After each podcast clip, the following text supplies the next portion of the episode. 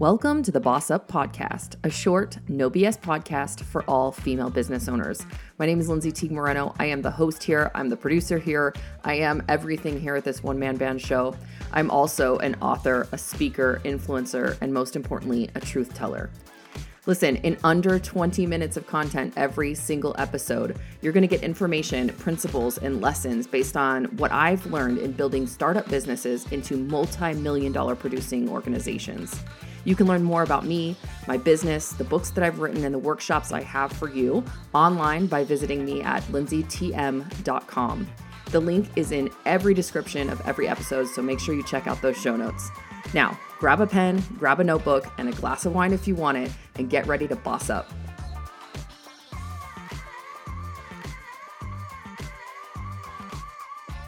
All right, you guys, thank you for joining again here. We're going to talk about the fifth of the 10 philosophies that I mentioned and I talk about and I built the book Boss Up around. Uh, the 10 philosophies are the things I think you have to know and understand and learn uh, in order to get to that level of success that you're looking for. Whatever success looks like for you, in order for you to get there, I think there's a certain amount of things that you have to know. And these 10 philosophies are those things. Now, they're not the things that I think you should know, they're the things that you need to figure out. Okay, so inside the book, there's a bunch of fill in the blank questions for you to actually think about. Hey, what do you want? Hey, what do you want this to look like? So that when you get to success, you actually enjoy it, that you're fulfilled by it, by that you love what you're doing, and that you continue to want to do that, that you set goals further in advance. Okay, so number five is to use the unsales tactic. I cannot wait to get into it with you guys, so let's do this thing. All right, so the fifth philosophy is to use the unsales tactic. And this happened to be the chapter that that we had to cut the most of. It was the longest chapter. It's the chapter that I found the easiest to write because sales is not hard for me. Um, understanding how the human brain works and how to talk to somebody and how to get them to that place of, yes, this is a value for you because it is the best thing for you and not necessarily the best thing for me. And so I have a lot to say in this chapter, and there's a lot for you to think about in this chapter. Um, and this might be where you start to be like, oh, I might have done that wrong in the past. And I want you to forgive yourself right away. It's okay. You only know when you learn, right? And often we need to learn by actually doing and, f- and figuring out, okay, this is not what customers respond to. I'm going to go through a little bit about what the unsales tactic is and then give you some highlights from the chapter. So, the unsales tactic is basically to put the customer first no matter what. And I think we hear this a lot. Oh, put the customer first. We put the customer first. But I think we can all agree customer service sucks right now.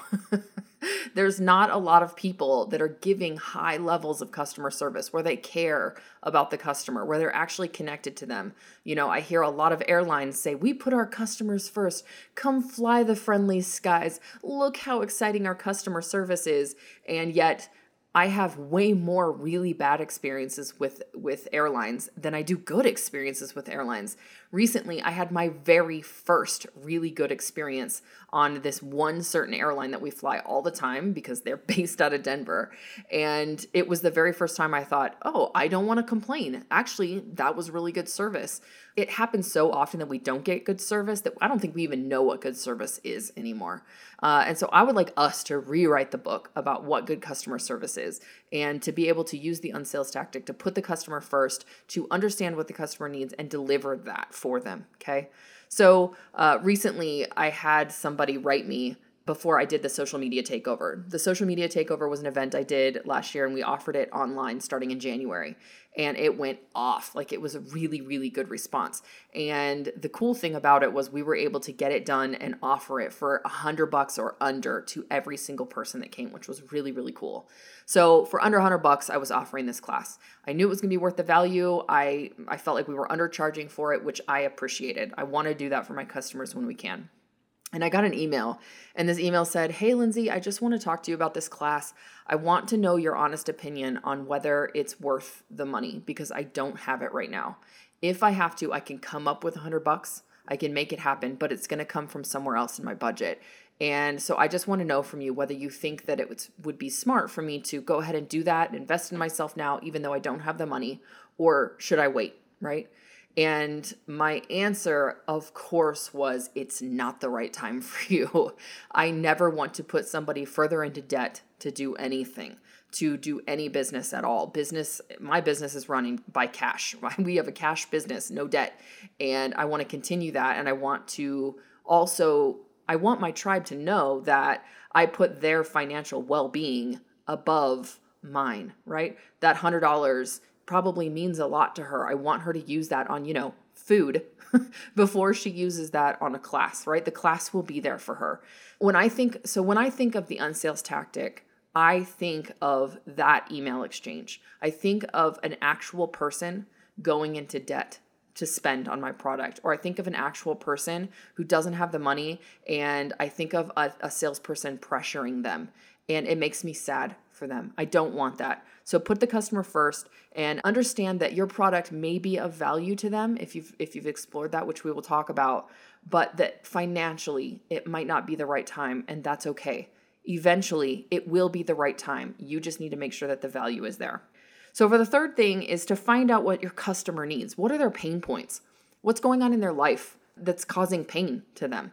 So for somebody who needs some education, my product, my social media takeover, or my online workshops, unconvention, whatever it is, could help them. It's of value to them because they need somewhere to get an education about one specific topic. And that's what I do. And so I want to make sure that I find out what the customer needs. And there's this really great way to do that. And, and you might want to make sure you get your pens out and, and write this down.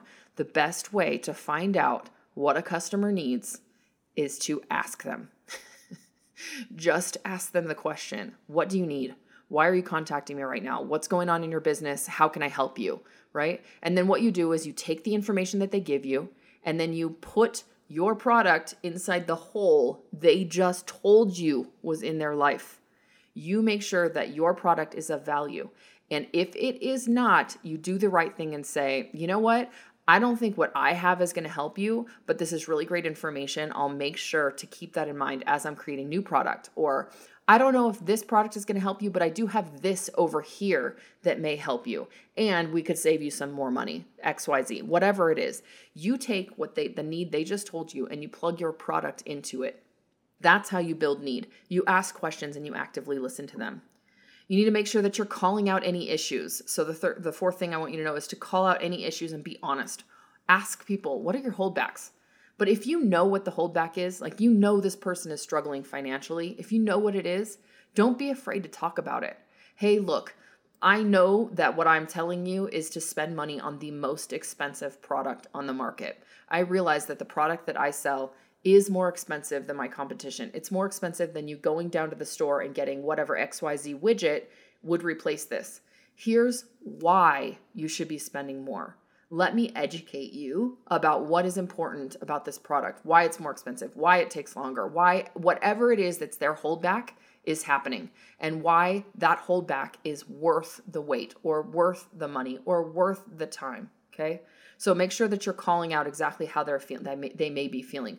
The first step to that is to understand what your customer may be feeling. Can you remember what it was like before you did this, before your life was consumed with your product? Can you remember what it was like?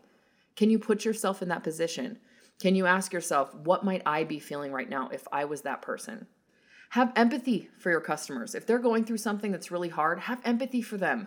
Don't jump right in with a hard sales tactic with them. Let them speak. Let them get information off their chest. Let them tell you. Have empathy for them. If they're having a hard time financially, have empathy for that. Don't you remember what that was like? Haven't you been there where you didn't have enough money, you didn't know how you were going to pay the bills, and then to have somebody pressure you to buy something on top of that? I would run away from that situation. And I think that's a problem that we have in entrepreneurship is we feel like the hard sales tactic is the only sales tactic. And if we don't close today, if we're not always be closing, right, then something's wrong with us. And I just don't believe that's the best way to keep a loyal customer. Those customers will come back to you if they feel like they can trust you. And they can trust you if you do the right thing for them at the right time. All right, the next one is to be an active listener. Listen to them without formulating a response. Read what they're writing to you actually take the time to listen to them and hear them before you formulate a response. And for me, this is tough, you guys, because when someone talks to me or asks me a question or I can tell where the question's going, I know where we're going to end up. I have a tendency to finish the question for them and get right into the answer because I want it faster, right? That's in my personality type. Don't be me. That's not the best way. Active listening is the best way, okay? And then use these standout strategies. Here are what one, two, three, four, five, six standout strategies for you to uh, be able to lean on to make your sales go a little bit better. So, number one is to have outstanding customer care. Take care of your customers. Stand out because you take such good care of your customers and you love them so much. Um, I want women between the ages of 20 and 30 who want to own businesses to know that I am their biggest cheerleader. I want them to succeed. I do that by constantly telling them and giving them good customer care when I can. Okay. The next one is to do your own thing. Stop worrying about what your competition is doing. Stop worrying about what that girl down the street is doing. Stop worrying about that what that other girl who has a similar product to your you is doing. Uh, stop worrying about this post that worked for someone else. Keep your blinders on. Understand what your customer is doing so you can make sure you're going to be number one in the market, which we talked about. But keep your blinders on. Don't be constantly worrying about what this person over here is doing because it will affect your business and your customer will see it. Okay. The next one is to challenge the status quo. If there's something that's always been done, how can you flip that on its ear? How can you do something different? The next one is to be more curious poke the box a little bit more. Seth Godin wrote a great book called Poke the Box. It's one of my favorites of his. Test things out, try things out, poke the box, be more curious about when you do this, it does that. Learn new skills. Poke the box, okay? Uh, be more curious. Next is to learn from qualified teachers. Don't be taking anyone's advice. You should be taking very few people's advice, especially if it's unsolicited, okay? You need to be making sure that you're qualifying the people that you're taking advice from. If the person giving you the advice has never done the thing that you want to do, do not take their advice. They don't know how to tell you how to do it because they haven't done it themselves. Okay. Um, now, I'm not saying that there's not something to be learned from young people, but the questions would be different. Someone who is further behind you on the career track probably does not have the same information that you have when you have 10 more years of experience than them. You would be the one giving them advice about how to get to you, right? Listen, a lot of people will tell you, here's the secret to doing that with having never done the thing. They will all do it. You need to qualify, do your due diligence, and qualify the people that you're taking advice from. Learn from the people who are qualified to give you advice because they've done the thing that you want to do. That is how you qualify advice. And finally, be consistently good at what you do. Be consistently good. Figure out what is the best part of your business and double down on it. Spend your time there. Perfect it. Make sure your customer knows this is the thing I do better than anyone else. I promise. Right? Have a brand promise. All of these questions are inside the book for you to actually think through and fill out. I'm very excited for you guys to read this chapter and to apply it to your business. I think it's going to make your sales skyrocket. All right. So, number five again was to use the unsales tactic to do the thing that's the best for the customer at all costs. I'm so glad you guys tuned in. I will talk to you next time for number six of the 10 philosophies.